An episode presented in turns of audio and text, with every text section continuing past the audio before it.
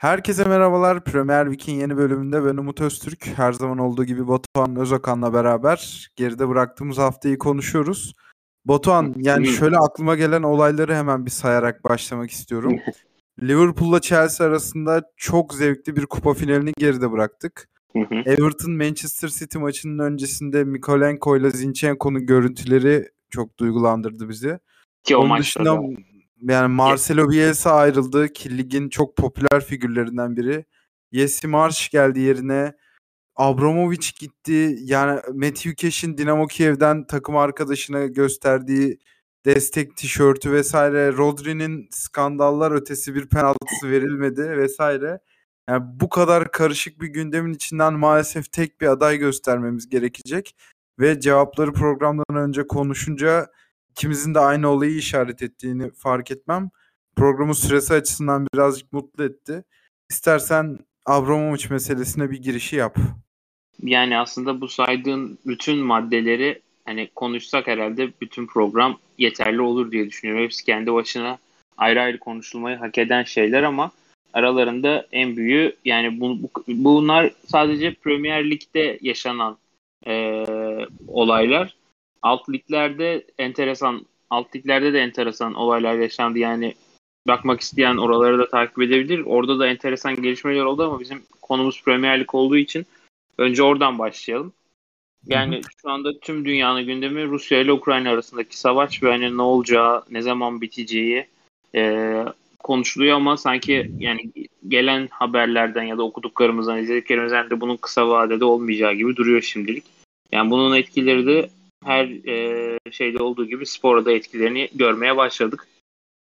Yani bundan e, Premier Lig'de de en fazla etkilenen ve etkilenecek kulüp de aslında Chelsea oldu. Yani Abramovich'in e, geçtiğimiz günlerde kulübü yönetimini e, kulübün vakfı yani mütevelli heyetine devrettiğini açıkladı. Arkasından çok e, yirmi dört kelimelik bir e, mesaj yayınladı Chelsea. Bu da aslında tepki çeken olaylardan biriydi kulüp adına.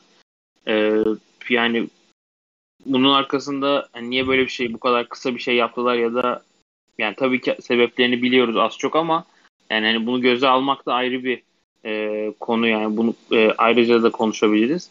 Onun haricinde de artık dün başlayan haberler, haber bombardımanının ardından bugün de yani Telegraf e, başta olmak üzere birçok önemli yayın kuruluşu E, haberleri girmeye başladı ve Abramovich'in e, kulübü satacağını artık herhalde ke- rahat bir şekilde söyleyebiliriz.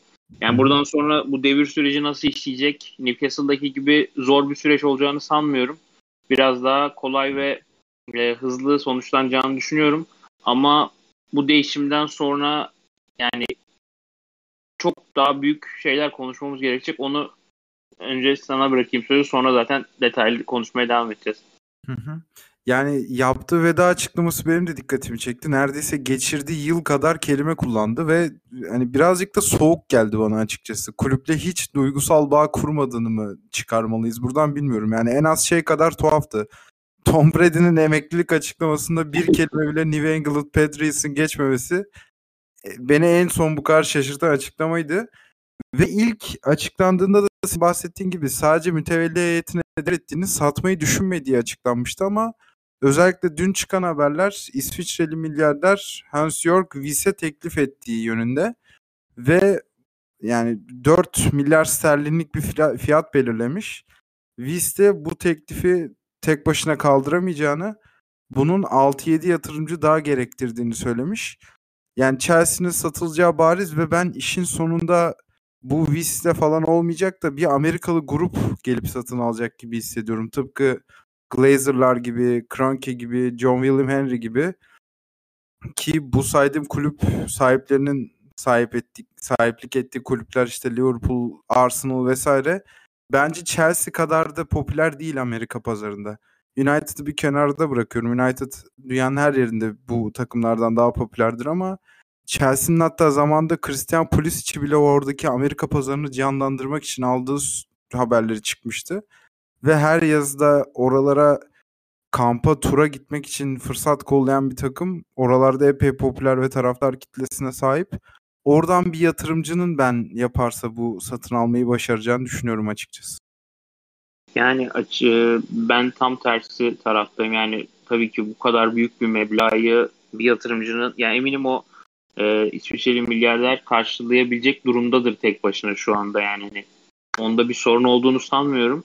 Ama e, işte parayı ödemeye geldiğinde konu, yani bunun e, kolay bir ödenecek meblağ olmadığını düşünürsek aslında oradaki çekinceleri de anlamak mümkün.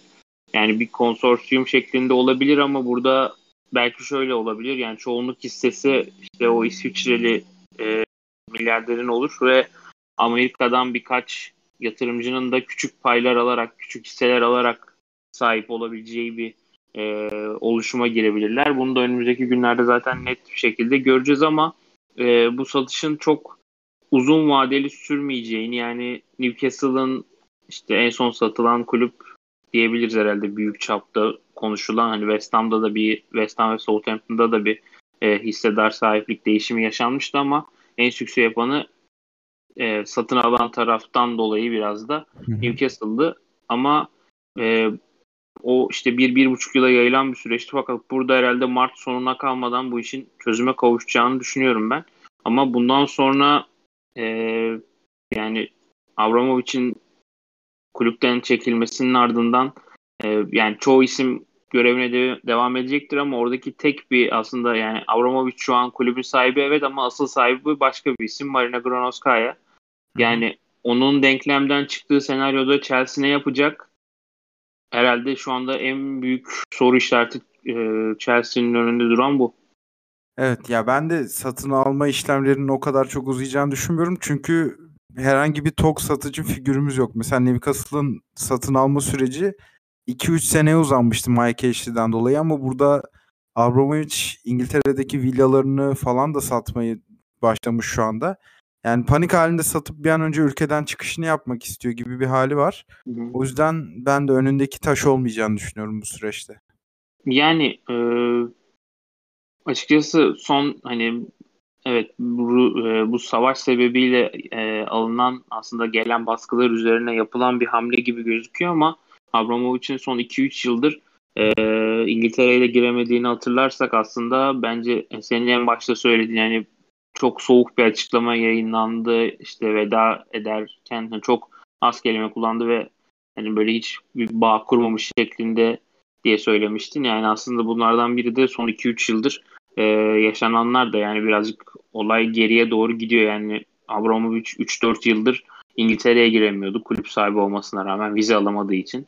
Bunu önce işte Rusya üstünden alamadığı için, sonrasında İsrail e, pasaportu olduğu için oradan denedi, oradan da izin çıkmadı. Sonra Portekiz pasaportu üzerinden başvurdu galiba, o onaylandıktan sonra e, geçtiğimiz Ocak ayında e, bir üç üç buçuk yıl sonra ilk kez kulübü ziyaret etti ve hani birkaç e, misafirini ağırladı şeklinde haberler çıkmıştı.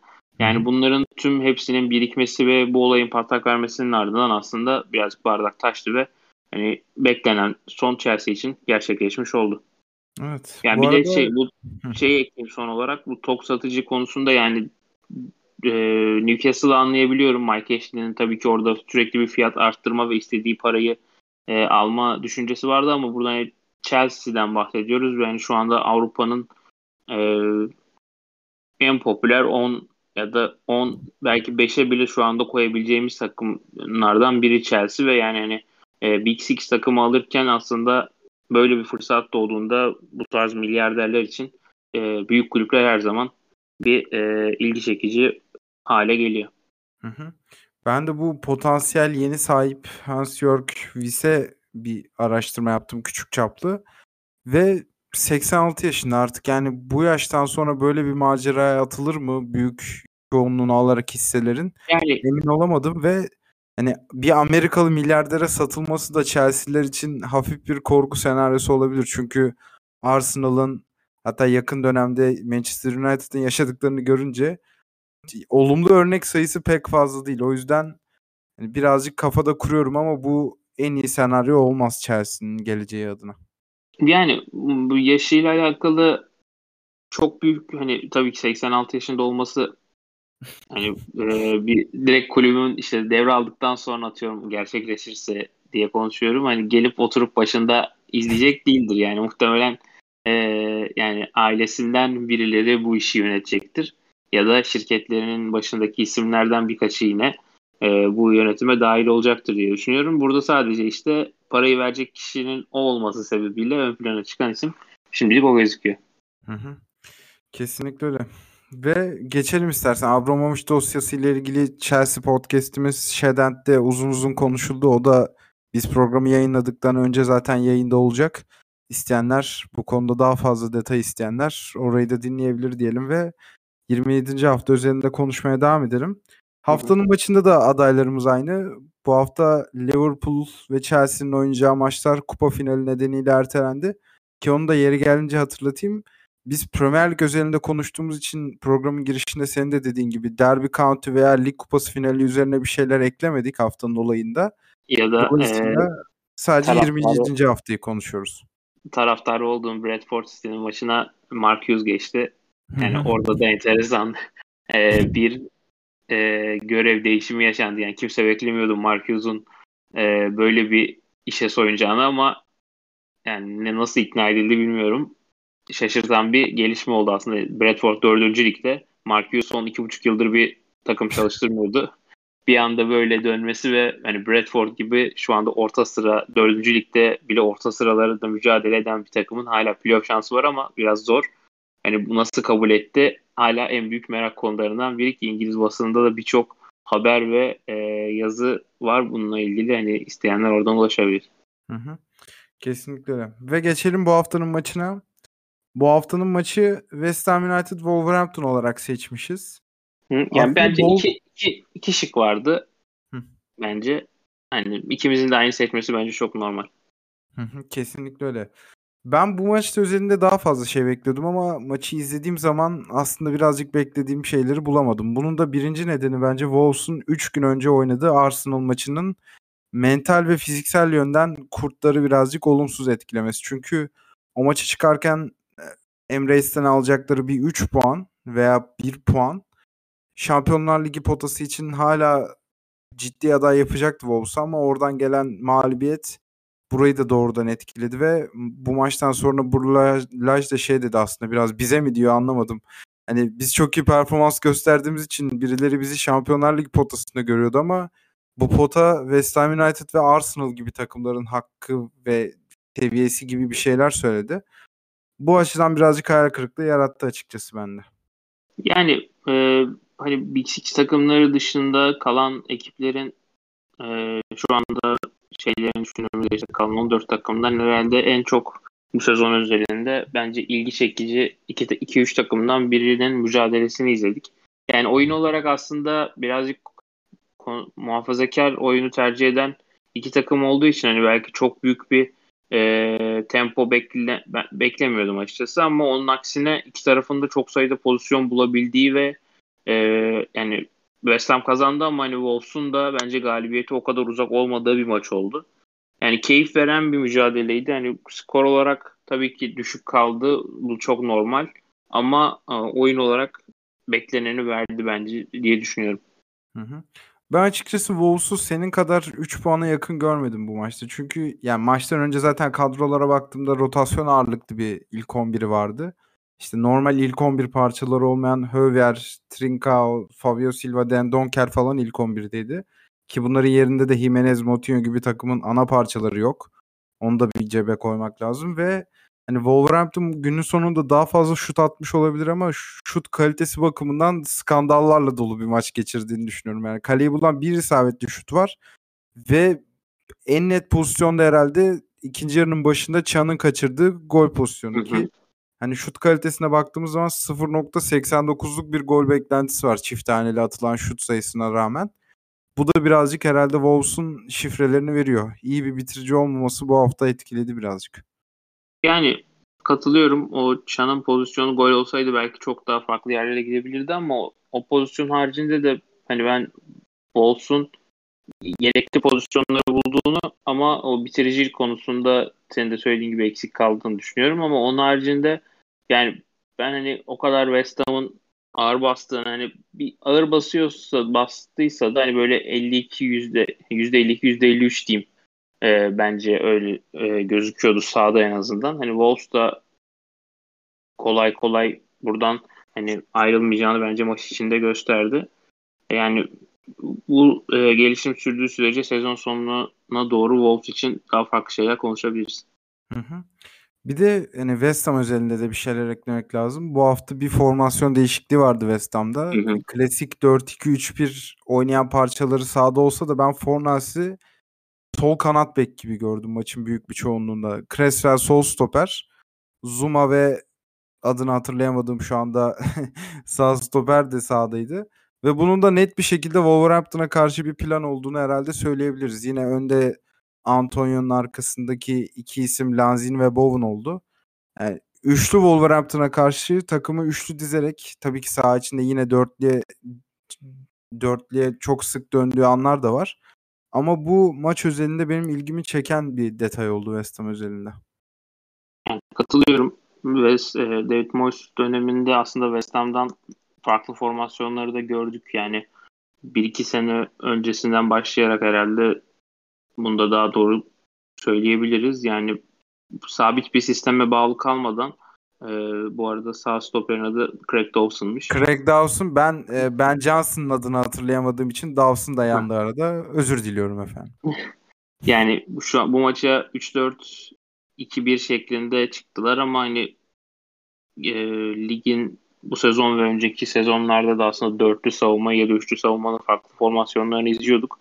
Yani bu da biraz aslında West Ham'ın elindeki oyuncu havuzunun genişliğinden, yani genişlikten kastım farklı pozisyonları oynayabilen isimlerden oluşuyor olmasından kaynaklanıyor ve her şeyden önemlisi orta saha ikilisinin Suchek ve Declan Rice'ın, yani hangi formasyon olursa olsun inanılmaz bir dinamizm e, katmasından kaynaklanan bir verim çıkıyor aslında ortaya.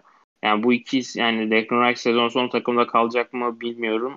Bilmiyoruz daha doğrusu ne olacağını. Yani Manchester United'in çok büyük bilgisi var ama hani gidecek mi kalacak mı onu bilmiyoruz. Eğer ayrılırsa, onun yeri dolmazsa West Ham için birazcık ee, sorunların ortaya çıkabileceğini de düşünüyorum. Hı hı. Ya daha geniş bir muhabbet oldu ama ben Rice özelinde en büyük soru işaretinin yükseliş performansının tamamının iki pivottan biri olarak gerçekleştiğini hı hı. hesaba katarsak ve Big Six'te de İki pivot oynayan çok fazla takım olmadığı için yani sadece abi. Burada bir soru işaretim var. Çünkü milli takımda falan da devamlı Phillips'le veya hı-hı. Henderson'la çift pivot halinde oynuyordu. E, tek problemim bu. Yoksa bu haftada çok beğendim ve West Ham'da diğer beğendiğim bir isim de Antonio oldu benim.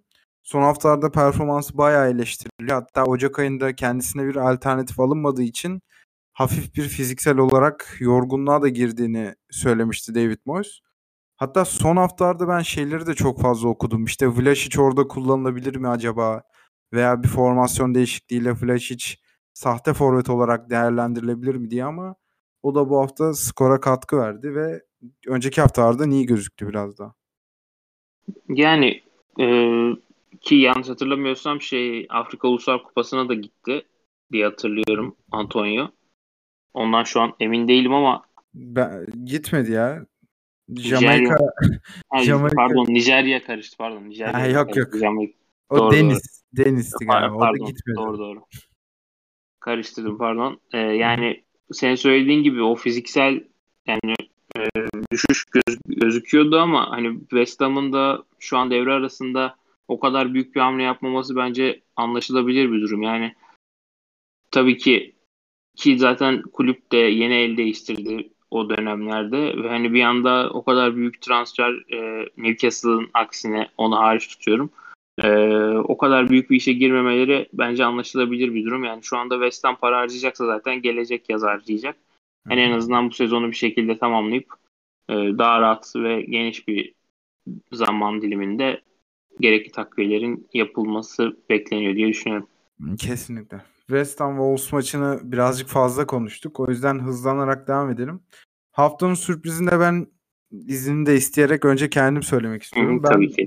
Manchester United ön plana çıkarttım.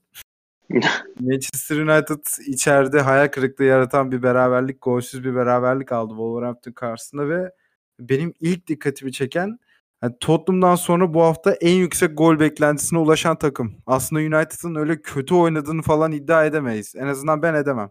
iki kırk birlik bir gol beklentisinden rahatlıkla üç dört gol bulabilirsiniz ama maalesef United bireysel bitiricilik eksikliklerinden, ki Ronaldo'nun olduğu bir takıma bunu demek çok ironik. Onu da söylemek lazım. Tek Ve, başına yetmiyor maçta. Ya az önce Wolverhampton'dan bahsederken söylediğim şut kalitesinde ciddi bir sıkıntı var. Çünkü yirmi iki şuttan yalnızca üçü kaleyi bulmuş. Ve Forster'ın da öyle destan yazarak golsüz clean sheet'i aldığı bir maç olmadı. Sadece üç kurtarışı var. Burada da birazcık işte problemler var. Hatta şöyle kişisel bir veri de vermek isterim burada. Maçı babamla beraber izlerken Bruno Fernandes'in yanına vermediği bir pozisyondan sonra Ronaldo'ya, yanlış hatırlamıyorsam. Hani böyle bazı tahminler vardır. Tutarsa alim olursun, tutmazsan da hiçbir şey kaybetmezsin.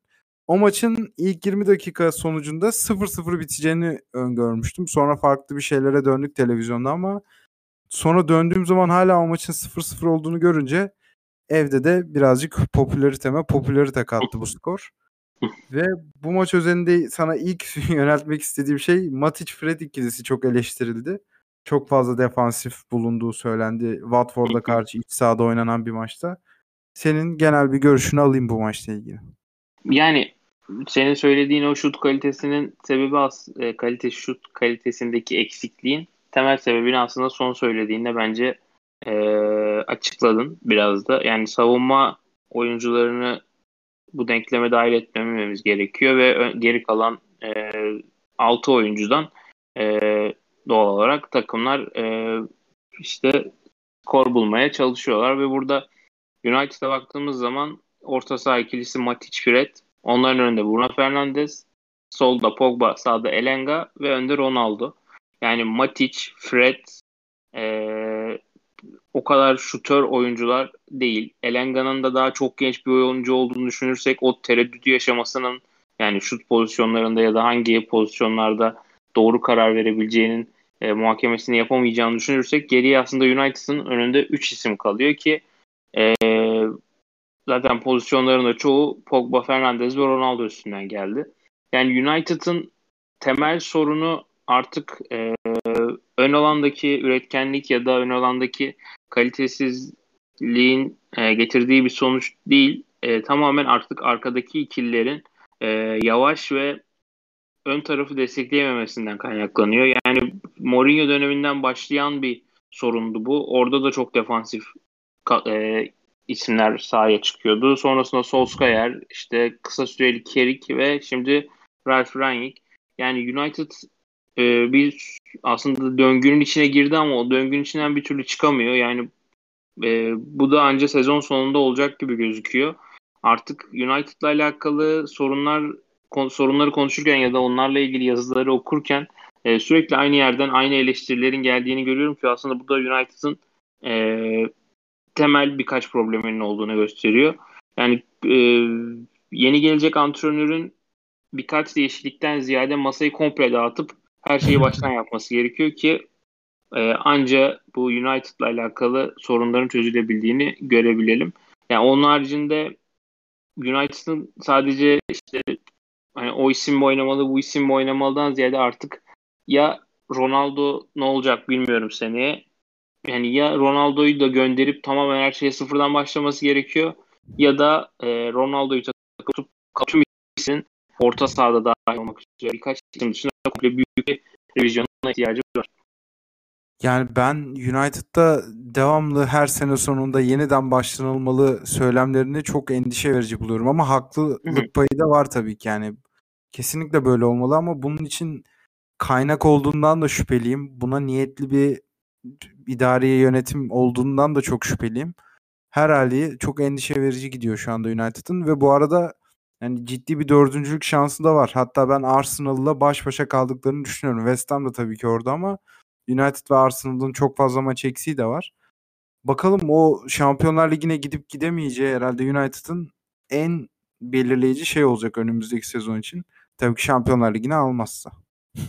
Yani e, Atletico deplasmanından ben yenilir diye düşünüyordum o maçta United'da ama beklenenin aksine biraz iyi bir oyunda oynadıkları söyleyebiliriz herhalde. Yani gurur veren beraberlikler mi diyorsun yani? Gibi.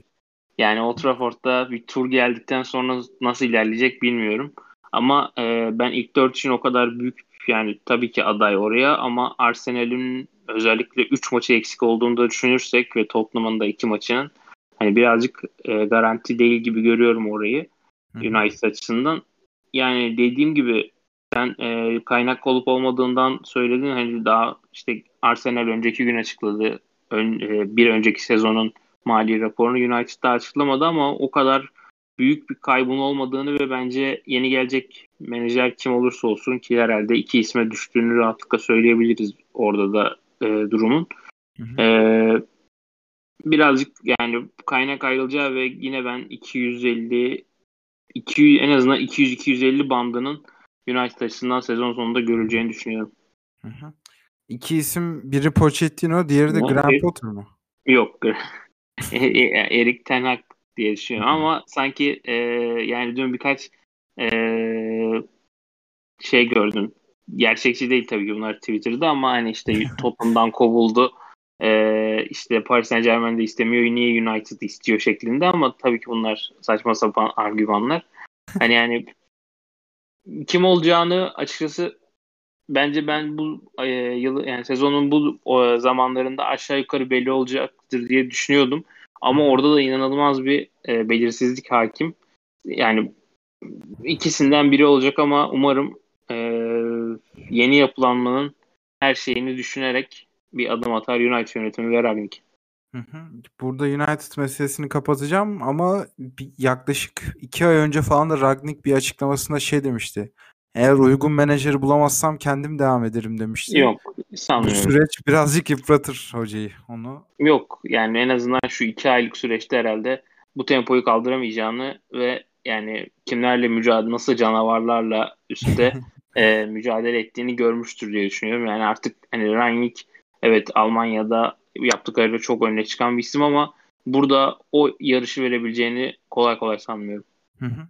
Peki hızlanalım. Senin sürpriz adayını alayım. Sonra da zaten daha kısa cevaplar vereceğimiz kategorilere geliyoruz yavaş yavaş. Yani ben sürpriz olarak bir maç ya da e, işte maçlarda yaşanan olaylardan ziyade yine Chelsea ile alakalı bir şey seçtim. Abramovich'in geri adım atmasından e, atmasını seçtim. Yani e, kulüp yönetimini devretmesi anlaşılabilir olarak e, görmüştüm. Yani bunun aslında doğru da bir tercih olduğunu ve doğru bir hamle olduğunu düşünmüştüm ama kulübü satma konusunda bu kadar hızlı geleceğini e, hiç beklemiyordum. Yani e, çünkü hani İngiltere'de Rusya özelinde yaptırımlarını açıklıyor e, ha, ve daha da önüm, herhalde önümüzdeki haftalarda birçok yaptırım gelecek ama hani Abramovich'e ne kadar büyük bir baskı uygulanıyorsa yani herhalde bu açıklama geldikten iki üç gün sonra kulübü satma kararı aldı ki Ee, yani bu beni birazcık şaşırttı açıkçası. Yani bu kadar kolay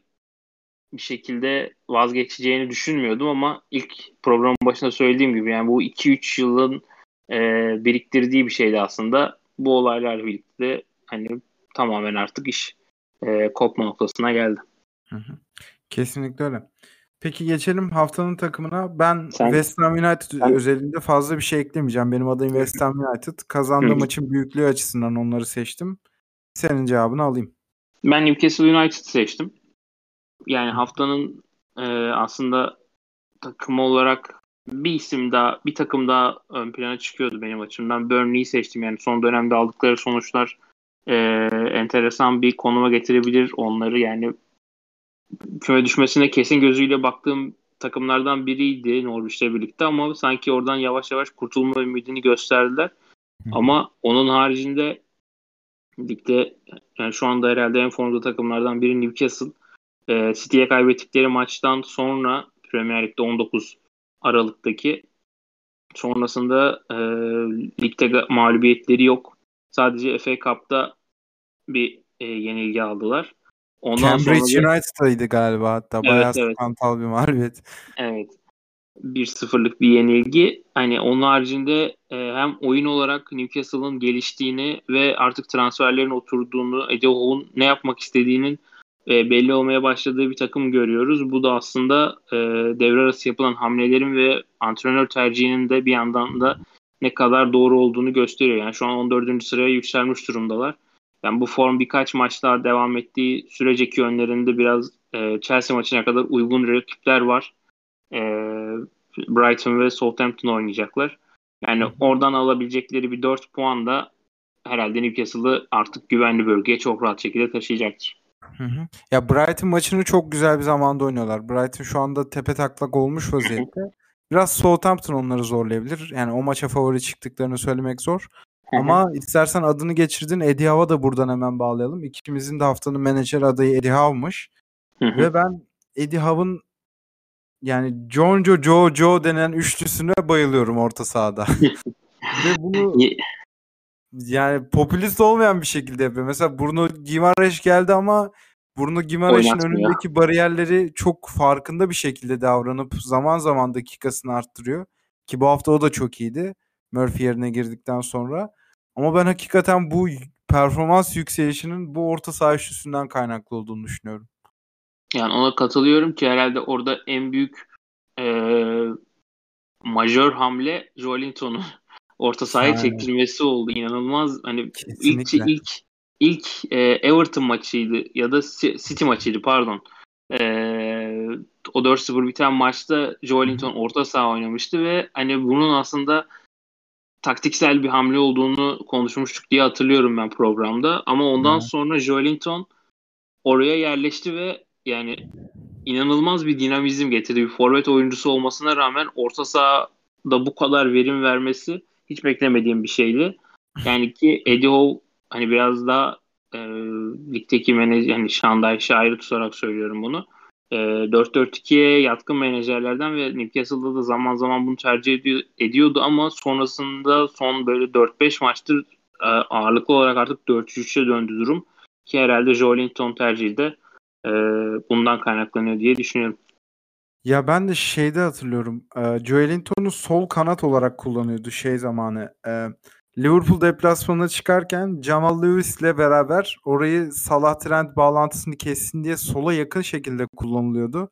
Oradan sonra sol çizgiyi hiç tercih etmedi ama orta sahanın ortasında kullanmak ki yanında ne olursa olsun elit pasörler sayılmazlar. Hem Joe Willock hem Jonjo Shelvey. Ne kadar fizikli oyuncular olursa olsun. Yani pas kalitesini tamamen bir kenara bırakmayı kabul ederek orada dinamizm bir tercih etti. Yani mesela Almiron da o bölgede rahatlıkla oynayabilir ve pas kalitesi bu üç futbolcunun toplamından da iyi olabilir Almiron'un. Her ne kadar bunu son zamanlarda göstermese de. Ama hakikaten çok enteresan bir tercih ve bu kumar bayağı tutmuş gözüküyor. İnanılmaz yani, bir şey. E, sezon sonunda yani işte bir kumar deyince Chelsea e, bir deneme oldu. Orada sonuç vermedi hafta sonu ama Eddie Howe'un tercihi gerçekten şu an başarılı bir şekilde uygulan, e, uygulanıyor ve yani ligde kalırsa eğer sezon sonunda Newcastle herhalde Joelinton hamlesinin payı yadsınamayacak kadar fazla olacak. Hı hı. Ki Newcastle özelinde bu hafta biraz da şans faktöründen bahsedebiliriz herhalde. O Da Silva'nın gördüğü kırmızı kart hı hı. pek hesaba katılmayan bir olaydı. Ki ben biraz da ağır bir karar olduğunu düşünüyorum. Her ne kadar fotoğraf karesi olarak çok ağır bir görüntü olsa da çok emin değilim ben kırmızı karttan. Ve sağ kanatta da Jacob Murphy kariyeri boyunca orada tercih edilmiş mi bilmiyorum ama Eddie Howe'ın bu minik dokunuşları hakikaten skor anlamında en azından kabul edilebilir gibi gözüküyor. Hem skor anlamında hem de aslında hem Eddie Howe'ın taktiksel becerisini de bence farklı şekillerde görüyoruz. Yani Bournemouth da bunu zaten biliyorduk ama hani Newcastle'a geldikten sonra işleri bir anda yani kötü e, o beklenen patla, enerjiyle bir patlama ortaya çıkmamıştı ilk iki üç maç. Ama ondan sonra yavaş yavaş her şey e, rayına oturdu ve yani Howe'da aslında kişisel meziyetlerini e, farklı şekillerde maç maç gösteriyor. Kesinlikle. O Cambridge maçının ben bir kırılma olduğunu düşünüyorum. Çünkü o maçın devre arası yönetim kademesinden de soyunma odasına inildiği falan filan yazılmıştı. Öyle haberler çıkmıştı. Aslında oradaki baskıyı çok güzel özetleyen bir haber bu. Ve aynı zamanda son Newcastle parantezini kapamadan son ekleyeceğim şey de Pobienşer'in Rico Henry'den daha hızlı olduğunu yan yana görmeden asla tahmin edemezdim. Orada da Şar'ın inanılmaz vizyonu ve pası golü getirdi. Vuruş da çok güzel ve Newcastle tamamen kendisini kurtarmış şekilde devam ediyor ligde. Geçelim haftanın oyuncusuna. Önce senden alayım burada adayını. Yani ben burada ikili bir ikili seçtim. Tahmin ee, edebiliyorum az çok. Harry Kane ve Hugminson'u seçtim burada. Yani yakaladıkları uyum herhalde ki zaten uyumun verimini de aslında bu hafta rekor kırarak e, Premier League'de birbirlerine çok asist ve gol yap e, işte asist yapan oyuncu rekorunu kırdılar yanlış hatırlamıyorsam. Hı hı. E, yani bu maçta çok net bir şekilde bir kez daha gördük. Yani sonunu zaten bu maçtaki e, oyunu herhalde maçın en iyilerinden biriydi. E, ama Harry Kane'in de ona bir şekilde ekle, e, eklenmesiyle aslında zor gör, yani nispeten e, listin bulun, içinde bulunduğu durumdan kaynaklı olarak e, belki kolay sayılabilir ama yine de zor bir deplasman Leeds. Oradan bir anda ilk yarı üç sıfırla e, çıkmaları da hani bu e, ikilinin uyumuyla oldu büyük oranda. Kulusevski'nin de takıma çok büyük uyum sağladığını söyleyebiliriz orada. Ama onun haricinde yani Tottenham'ın taşıyıcı kolonlarının e, hala Kane ve Son olduğunu bence bir kez daha net bir şekilde gördüğümüz maçlardan biri oldu. Ya çok karizmatik bir rekoru kırdılar bence ya. Yani Lampard, Drogba gibi iki tane ikonu geçmek. Ki buradaki sayıları tam bilmiyorum. Mesela Dwight York'la Andy Cole ne kadar yapmış toplam gol üretiminde falan. Bunlara bakacağım programın sonunda. Ama tarihi bir ikili izliyoruz gerçekten. Hı hı, kesinlikle. Yani Kane'in durumu ne olacak bilmiyoruz. Yavaş yavaş şey haberleri de çıkmaya başladı. Pochettino, Kane, United. Eğer öyle bir şey olursa en azından bu rekoru bu sezon kırmayı başardılar. Ee, Rah herhalde o şekilde bir şekilde Ee, güzel hatırlanacak e, hikayelerden biri olacak sezon sonunda eğer Harry Kane ayrılırsa. Yani kupasız tamamlaması biraz içimizi burkar ama en azından da, evet hiç yok da iyidir. Aynen. Ben burada sadece Harry Kane'i ön plana çıkarttım bu hafta. Harry Kane kullanım açısından da birazcık farklılık gösterdi bu hafta. Hatta hani Leeds o kadar ön alan baskısında savruk şekildeydi ki Kane yani tabii ki profil bakımından geriye gelip top dağıtımına çok fazla katkı veriyor ama bu hafta biraz ekstra yaptı. Hatta Højbjerg'le Winks'in alacağı topları da savunma hattından çoğu zaman aldığını gördük. Ve üç tane asisti falan net şekilde çarç üretildi bu hafta. Ona rağmen bir gol bir asistlik bir performansı var. Ve dört kilit pasla maçın da en yüksek rakamına ulaştı. Hakikaten attığı gol de çok güzeldi. Hatta yeri gelince ben hemen onu da ekleyeyim. Haftanın golünde de Harry Kane'in tek vuruşunu seçtim. Hatta hı hı. senden de alayım hemen haftanın golünü. Yani skorlara baktığımızda o kadar büyük bir e, en azından süper e, şimdi Süper Lig'de karşılaştırınca biraz garip olacak ama hafta sonu ki gol yağmurundan sonra Premier Lig'de sonuçlara baktığımızda çok e, sakin bir haftayı geride bıraktığımızı söyleyebiliriz. İki maçın da oynanmadığını düşünürsek burada. E, onun haricinde bir tek Tottenham maçı dört golle bitti. Diğer maçlarda da atılan goller aslında büyük hani seçim yapabileceğimiz bir alan e, bize vermedi. Ama ben burada Romeo'nun golünü ön plana çıkarttım. Hı hı. Yani senin söylediğin gibi Kane'in golü de buna te- o tek vuruş, zor bir tek vuruş e, dahil edilebilir ama hani oradan seçmek istemedim. E, ve e, Romeo'nun golünü bu kategoriye aday gösterdim.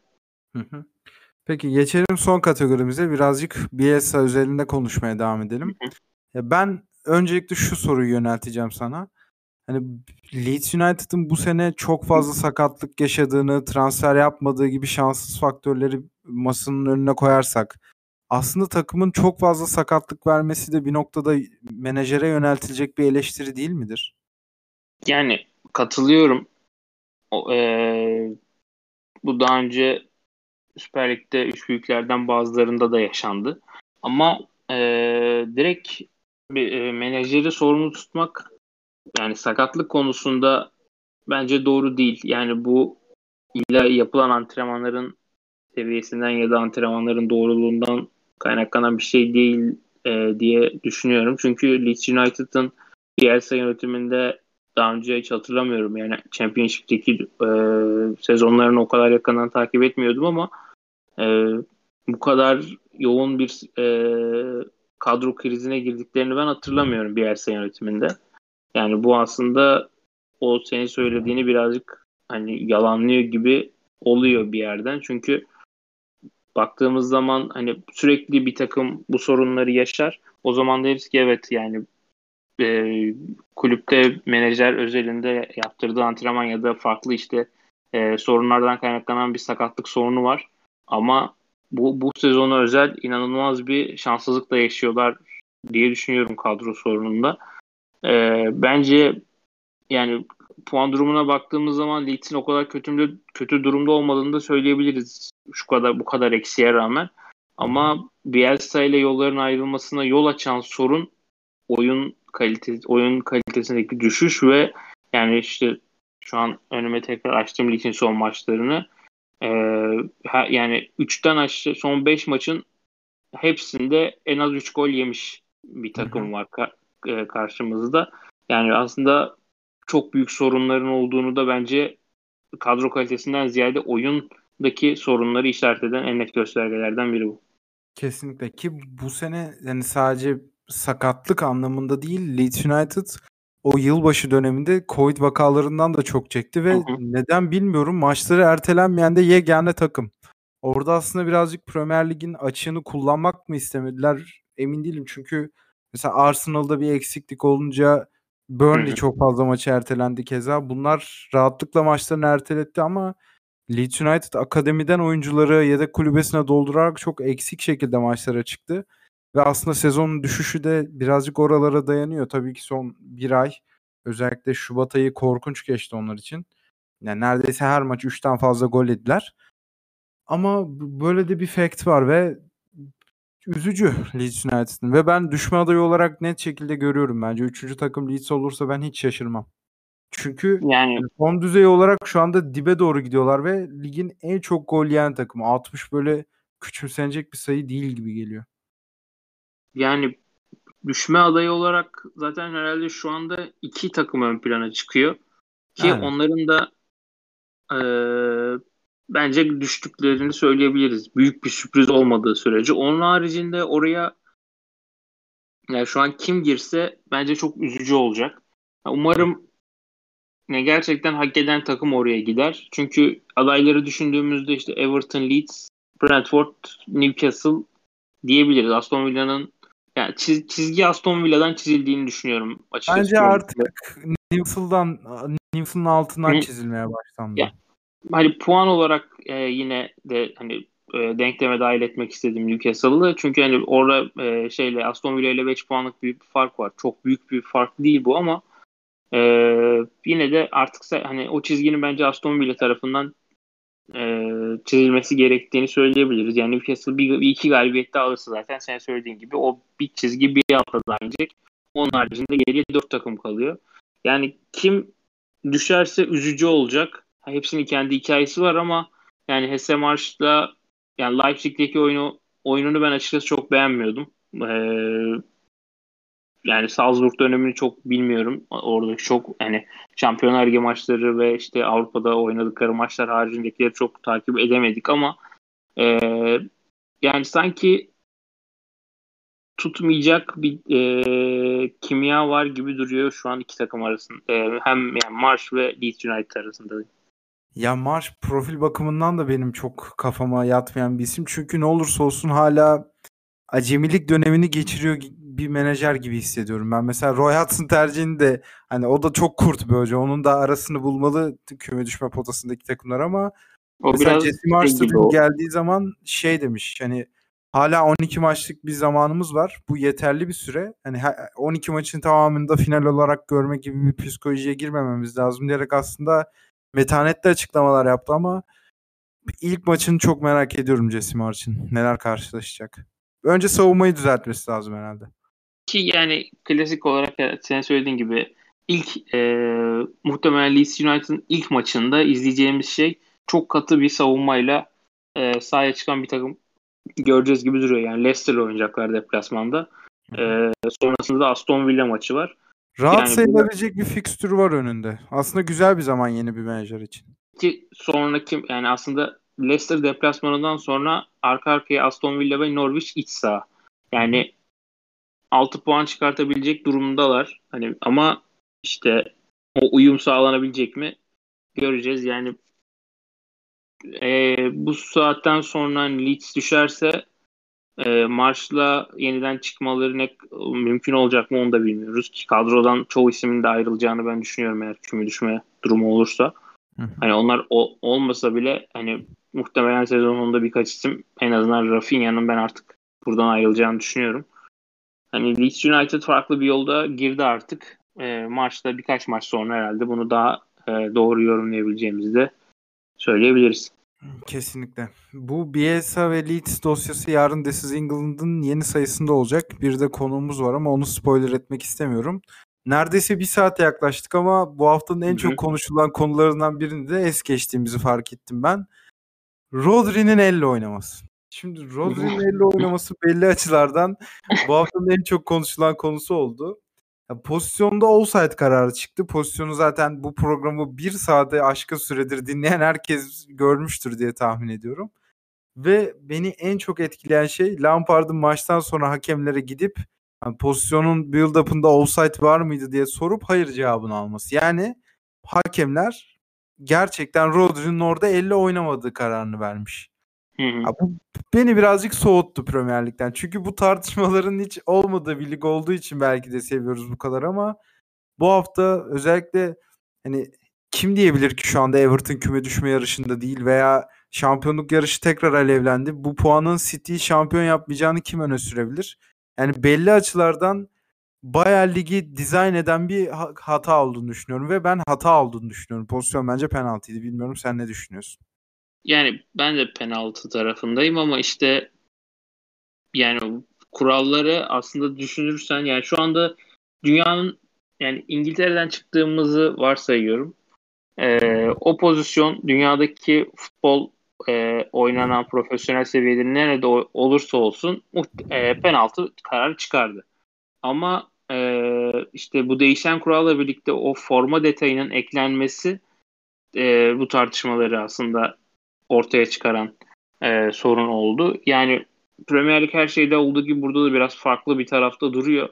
Ama ben bu kararın herhalde sezon sonu bir daha gözden geçirileceğini de düşünüyorum. Yani yüzde yüz değişecektir. yüzde yüz değişecek. Ya bu kuralın açığı çünkü net bir şekilde. Hı hı. Yani e, bu şekilde takımlar avantaj sağlayabilir. Sonuçta der ki yani atıyorum formama değdi. O yüzden yani onu bir şekilde ayarlayıp yani tabii ki kolay bir şey değil ama yani buradan avantaj sağlayabilecek takımların da ilerleyen dönemde çıkamayacağını çıkma, en azından çıkmama ihtimalinin olmadığını herhalde söyleyemeyiz. Hı hı. E peki yani bu forma detayı bu kadar madem katı bir kuralsa bir futbolcu kendinden büyük beden forma giyerek bu kuralı gayet şey yapamaz mı? Yok ya zaten şey ee, o şey sınır olarak işte normal kısa kollu formalar için şeklinde diye belirtiliyor kural kitapçığında. Yani o ee, verilen referans aslında kısa kollu forma açısından tabii ki. Ya peki bir de şöyle bir şey var benim yine sinirimi bozan bir detay. İşte Premier Lig'in M H K'sı olarak adlandırabileceğimiz kurumun başındaki Mark Riley maçtan sonra Everton'dan özür dilemiş bu karardan dolayı. Ki aslında e, önce Everton bir özür ve e, işte hani bir açıklama bekliyoruz şeklinde bir başvuru yapmış. Ondan sonra ertesi gün açıklama geldi. E, yani muhtemelen onlar da diyor yani şöyle bir konuşma geçtiğini düşünüyorum. Evet haklısınız bu pozisyon penaltı ama biz de kuralda kitapçığında ne yazıyorsa onu uyguladık. Kusura bakmayın. Hani böyle bir Bu e... daha da pişkinleştiriyor olayı ve beni aslında daha çok sinirlendiren bir detay. Yani ama işte şimdi hakemler tarafından baktığın zaman V A R hakemlerinden ki Premier Lig'de hani orta hakemlerin kenara geldiğini çok nadiren görüyoruz. Hani orada da dediler ki bu, bu top nereye temas ediyor? İşte formaya. Forma elle sayılıyor mu? Hayır. O zaman penaltı değil. Muhtemelen böyle oldu maç içinde. Ondan sonra da gelen tepkilerden dolayı hani tamam evet haklısınız. Penaltıydı. Kusura bakmayın'a döndü iş. Hı hı. Yani aslında hakemlerin de burada suçlanacak tarafı yok. Bu kuralı kim böyle değiştirelim dediyse suçlu o. Bana isim verin. Yani bu, bunun hıncını kimden alacağız biz? Çünkü yani, yani Everton maçında sinir bozan birçok şey vardı. Mesela Michael Keane de bunların başına geliyor. Ama hakikaten bu karardan sonra ben maçı kapattım açıkçası. Çünkü formaya temas ediyor ama büyük çoğunluğu da koluna geliyor.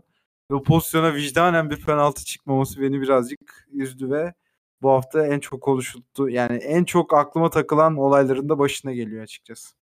Yani dediğim gibi burada suçlanacak kişiler hakemler Rodri değil. Yani ki Rodri de zaten penaltı yaptığını anladı muhtemelen. Yani öyle bir yüz ifadesi de vardı. Ama dediğim gibi yani hakemlere sorarsan biz kuralları uyguladık. Kuralları kim yapıyorsa ona soruna döndüğünü döndüğünden eminim yani bunun. Hı hı. Evet. Böyle tatsız ve sinirlendirici bir konuyla kapatmış olduk. Biraz gerildim ben açıkçası ama hı hı. Çok keyifli ve uzun bir program oldu. Bu haftanın hakikaten hakkını verdiğimizi düşünüyorum ben. En uzun bu programlarımızdan biriydi. Bu hafta hak ediyordu bunu ama. Kesinlikle öyle ki daha konuşmadığımız birçok şey var. Mesela Brighton'ın da ben en az Leeds United kadar olmasa da bayağı bir düşüşe girdiğini düşünüyorum. Orada da Bissouma özelinde tartışmalar vesaire var ama bunlara maalesef vaktimiz yok ve ekleyeceğim bir şey yoksa sana teşekkür ederim. Umarım e, Marcelo Bielsa sezon sonunda İngiltere'de kalmaya devam eder diye kapatayım ben. Hı hı. Ben de bu dileğe katılırım ve biz dinleyen herkese çok teşekkür ederiz. Hoşçakalın. Hoşçakalın.